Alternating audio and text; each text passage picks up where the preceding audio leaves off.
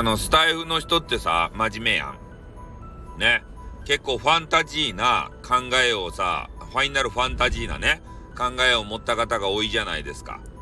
だから、まあ、バレンタインの、この行事を一つ取り上げるにしても、なんかね、えー、好きな女子が、まあ、好き、好きな女子があって女子がさ、えー、好きな男子、メンズに対して、えー、そのチョコをあげると。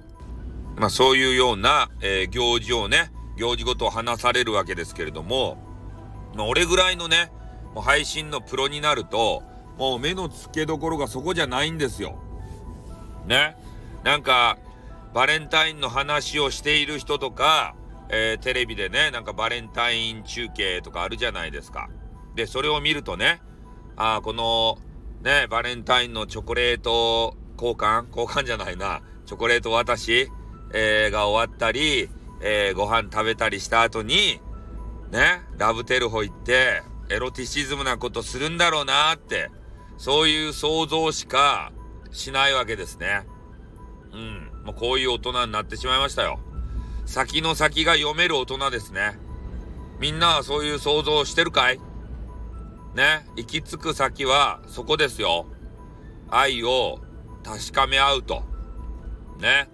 えー、チョコレートのみならず、ね、お相手の女子、女子もテイスティングしたいということを、えー、メンズは常に思っております。まあ女子もね、えー、多少、そういうことも思ってる方もね、えー、中にはいるんじゃないかなというふうなことも思いますね。ね、パックン、パックンチョと、上と下でパッ、まあ、ね、えー、ということでね、うん。まあ多分だ、だからまあ俺もね、そういうの想像もこう働かせるわけですけれども、もう街行くカップル見たら、もう全部オールね、ラブテルホなんだなっていう風にね思ってしまいがちですよね。この、バレンタインの時期に外に出てる輩たち。うん。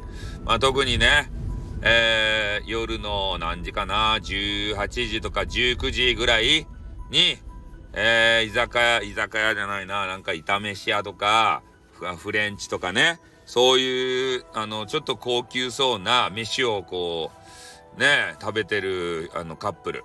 まあ、この人たちは、えー、時間の算段としてはね、今後何回も今言っとるんですけど、えー、美味しいご飯を、まあ、7、まあ、8時ぐらいまでに済ませてね、えー、そこから、まあ、ちょっとラブテルホに消えていくというような算段なんですけど、ただ今日は多いぜ。何回も言うけど今日は多いぜ。ね。美味しい料理が台無しになるぐらい多いぜ。ね。入れんかもしれんばいと。でこういう時はね、やっぱりどちらかが、まあ一人暮らしとかね、そういう、あの、お相手がいるといいですよね。うん。まあ解消だけはできますからね。なんかよくわからんけどね。うん。まあそんなわけでね、まあ、でも中にはさ、えー、女性の方がどうしても、そのメンズをね、落としたいということであれば、えー、手作りチョコレーティングなんぞをね、こう作って、その中に美薬をね、なんか、こう入れ、入れてから、あの、ムラムラするように差し向けて、で、それで、あの、自分を襲わ、襲わせるっていうかな。うん。それスパムスパムに導く、えー、肉食系女子もいるらしいですよ。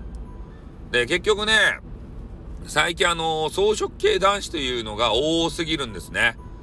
ああ、女子といても、もじもじもじもじしてね、僕は可愛いキャラだからね、とか言って、変な小野ちゃんみたいなキャラが出てきて。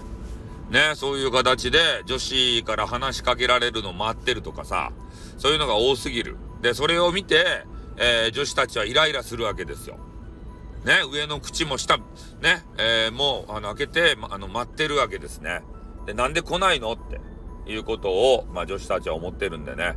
まあ、そこはやっぱりね、あの、メンズとして答えていくべきなんじゃないかというふうに思いますね。うん。だから、まあ、今日は、まあ、いろんなデートコース考えてるでしょうから、まあ、平日ではありますけれどもね。うん。まあ、夜しか会えないよという方もいると思うんですけど、まあ、皆さんね、えー、バレンタイン、頑張っていただきたいなというふうに思います。じゃあ、この辺で終わります。あっまたな。